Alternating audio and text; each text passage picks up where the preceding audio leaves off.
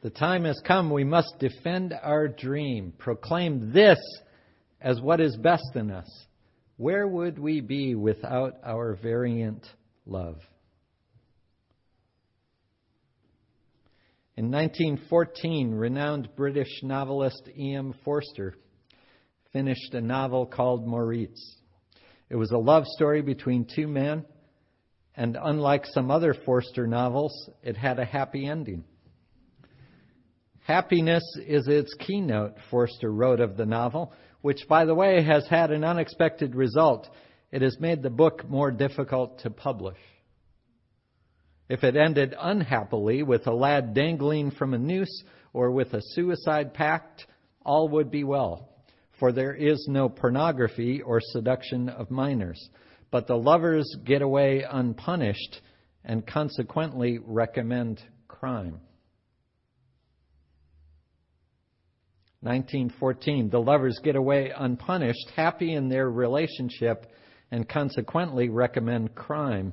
And remember, homosexuality was indeed a crime in England when Forster wrote his book, punishable by severe prison sentences. Forster dedicated his book to a happier year. Theodore Sturgeon, the science fiction author you heard from in the reading, published his story, A World Well Lost, nearly 40 years later in 1953.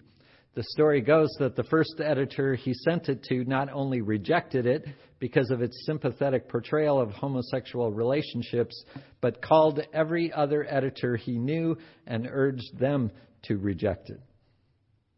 Lucky for us, at least one of them did not listen. Seven years after that, in 1960, Maurice was still not published. E.M. Forster wrote, Since Maurice was written in 1914, there has been a change in the public attitude here. The change from ignorance and terror to familiarity and contempt. I had mistakenly supposed that knowledge would bring understanding. I had mistakenly supposed that knowledge would bring understanding. In that same year, 1960, Theodore Sturgeon published a novel called Venus Plus X, in which he explored and exploded traditional notions of gender. In the postscript, he wrote, You homo saps are funny people. I just read some figures wherein a large group of my fellow citizens were asked if they thought all men were created equal, and 61% said yes. The same people were then asked if Negroes were equal to whites, and with the very next breath, 4% said yes. And this without the sound of a shifting gear. To illustrate further, he says, I once wrote a fairly vivid story about a man being unfaithful to his wife and no one made any scandalous remarks about me. I then wrote a specific kind of narrative about a woman being unfaithful to her husband, and nobody had anything scandalous to say about my wife. But I wrote an empathetic sort of tale about some homosexuals, and my mailbag filled up with cards drenched with scent and letters written in purple ink with green capitals. Apparently, you cannot be objective about sex especially when it's outside certain parameters. Hence, this disclaimer, friend keep your troubles to yourself. He says, My aim was to write A, a decent book, B, about sex. It is impossible to attempt such a thing without touching upon religion, which is impossible to do without touching rather heavily upon some of your toes. If this hurts, I am sorry about the pain. My own toes stand firmly upon two planks in the Bill of Rights. And 57 years after that, on Friday, the 13th of October 2017, the President of these United States spoke at the Values Voter Summit and specifically vowed to protect what he called Judeo Christian values. Now, wait a minute. That can't be so bad, Can it? After all, we claim as one of our sources Jewish and Christian teachings which call us to respond to God's love by loving our neighbors as ourselves. Are those the values he is talking about? The values that the crowd at the summit applauded so enthusiastically? Not so much. The Southern Poverty Law Center has published the expressed values of some of the speakers and organizers of the Values Voter Summit in their own words. Peter Sprigg, Senior Fellow for Family Studies at the Family Research Council, hearkening back to the 1914 England of E.M. Forster, has said, I think there would be a place for criminal sanctions against homosexual behavior.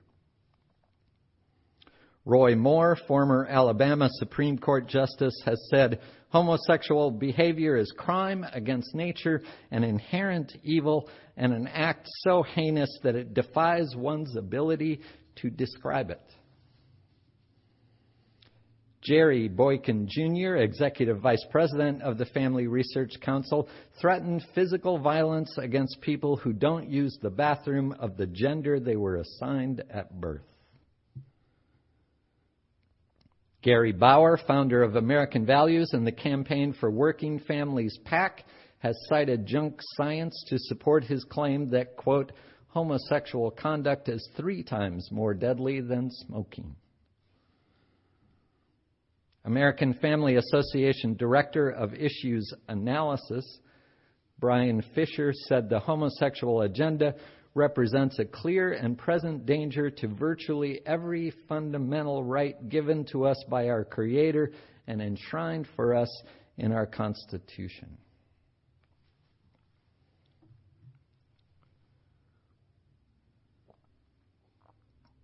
And Tony Perkins, president of the Family Research Council, bemoaned the dangers of telling LGBTQ youth that it gets better saying that the videos, quote, are aimed at persuading kids that although they'll face struggles and perhaps bullying for coming out as homosexual or transgendered or some other perversion, life will get better. It's disgusting, he says.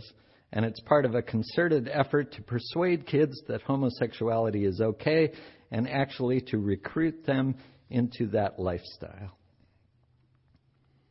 He says every special right or concession we make to the homosexual community, Christians pay for in freedom. Those are just some of the values touted at the Values Voter Summit. This is where the President of these United States chose to speak. The same person who, let's remember, in accepting his nomination as presidential candidate, at the Republican convention on July 21, 2016, in the wake of the Orlando nightclub shooting, said, As your president, I will do everything in my power to protect our LGBT citizens from the violence and oppression of a hateful foreign ideology. Apparently, that protection does not extend to hateful domestic ideologies. But hey, it's just different values from ours, right? People are entitled to their values. But what values exactly? What is being valued?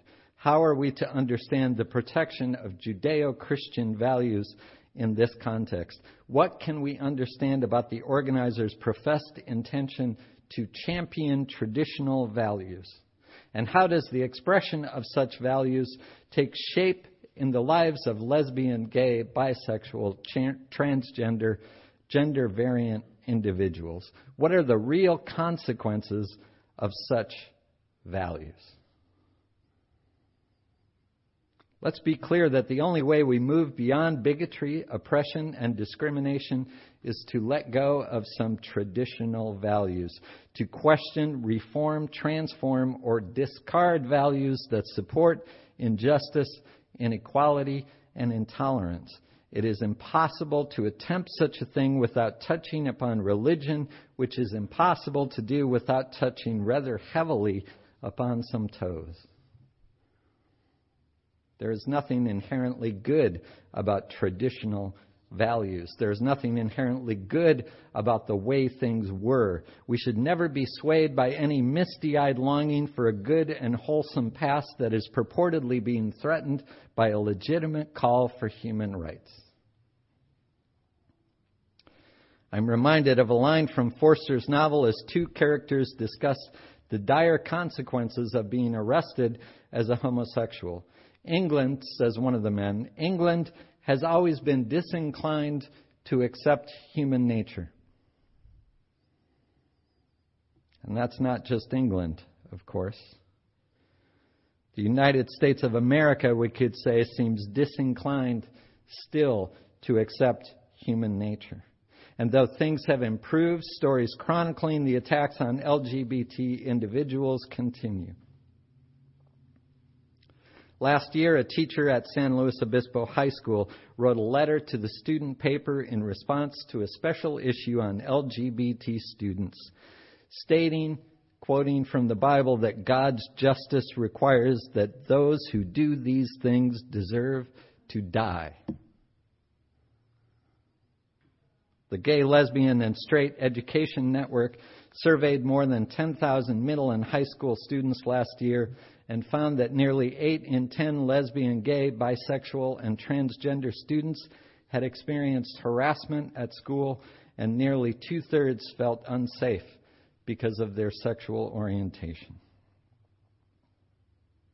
Celebrities and public figures in many different areas have come out to share their own stories of desperation and attempted suicide as they struggled with the intense societal stigma and personal isolation of their sexual orientation growing up.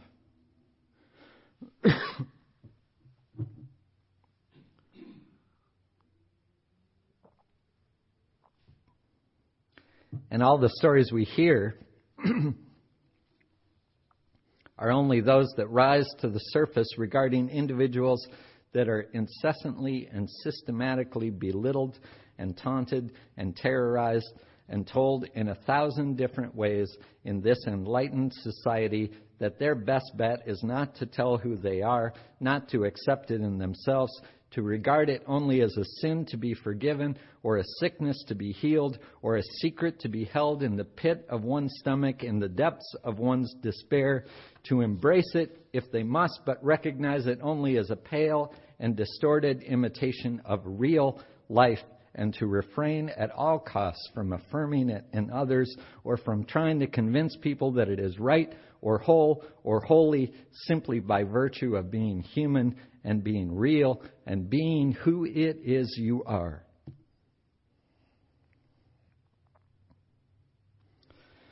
Or as Theodore Sturgeon described it, there are words one may not use for fear of their feigned laughter, colors one may not wear, gestures and intonations one must forego on a pain of being torn to pieces. The rules are complex and absolute, and in such a place one's heart may not sing, lest through its warm, free joyousness it betrays one.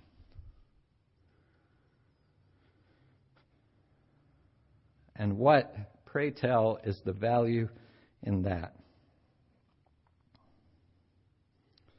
How many more tragic stories do you know? How many more could we tell? And how many more can there be? When and where do we as a country, as a world community, stop creating these stories? When do we stop in the name of love? When do we position ourselves proudly, faithfully, unapologetically on the side of love? Because somebody your father or mine, your mother or mine, your sister or brother or teacher or minister or neighbor or friend, yours or mine, somebody should have told us that not many people have ever died of love, but multitudes have perished and are perishing every hour for the lack of it. Because it's about love. Being in love, yes, it's about that. It's about finding who we're attracted to and flirting and fumbling and falling in love. It's about being in love and committing to love another person and building a life together with all the false starts and frustrations and pain and all the celebrations and triumphs and joys. And it's about watching and weathering all the seasons of love. It's about who we find and how we find love and loving relationships. But it's also about a love that precedes all of that. It is about a love that makes all the other love possible. It is about the love and acceptance of oneself as reflected back to us from the love and acceptance of others. It is about being taught, being encouraged, being affirmed in loving ourselves, loving who we are. It is about namaste. The divine in me blesses and honors the divine in you.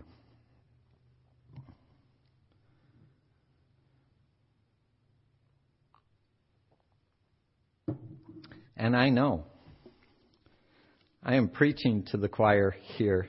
My intention is not to convince you of something you don't already know or to lead you to believe something that you don't already believe.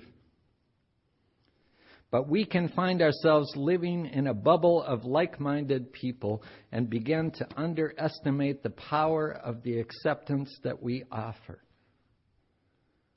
My intention is to underline the importance of our clear, explicit, intentional, and compassionate hospitality to people who are rejected, maligned, misunderstood, used, ridiculed, judged, diagnosed, dismissed, and abused in too many areas of our society still. My intention is to reclaim those Jewish and Christian teachings which call us to respond to God's love by loving our neighbors as ourselves. My intention is to affirm this congregation in its ongoing activities and witness as a welcoming congregation to lesbian, gay, bisexual, transgender, gender questioning individuals. The time has come we must defend our dream, proclaim this as what is best in us. Where would we be without our variant love? The world would shrivel, die. The time has come. Thank you all for coming out this morning.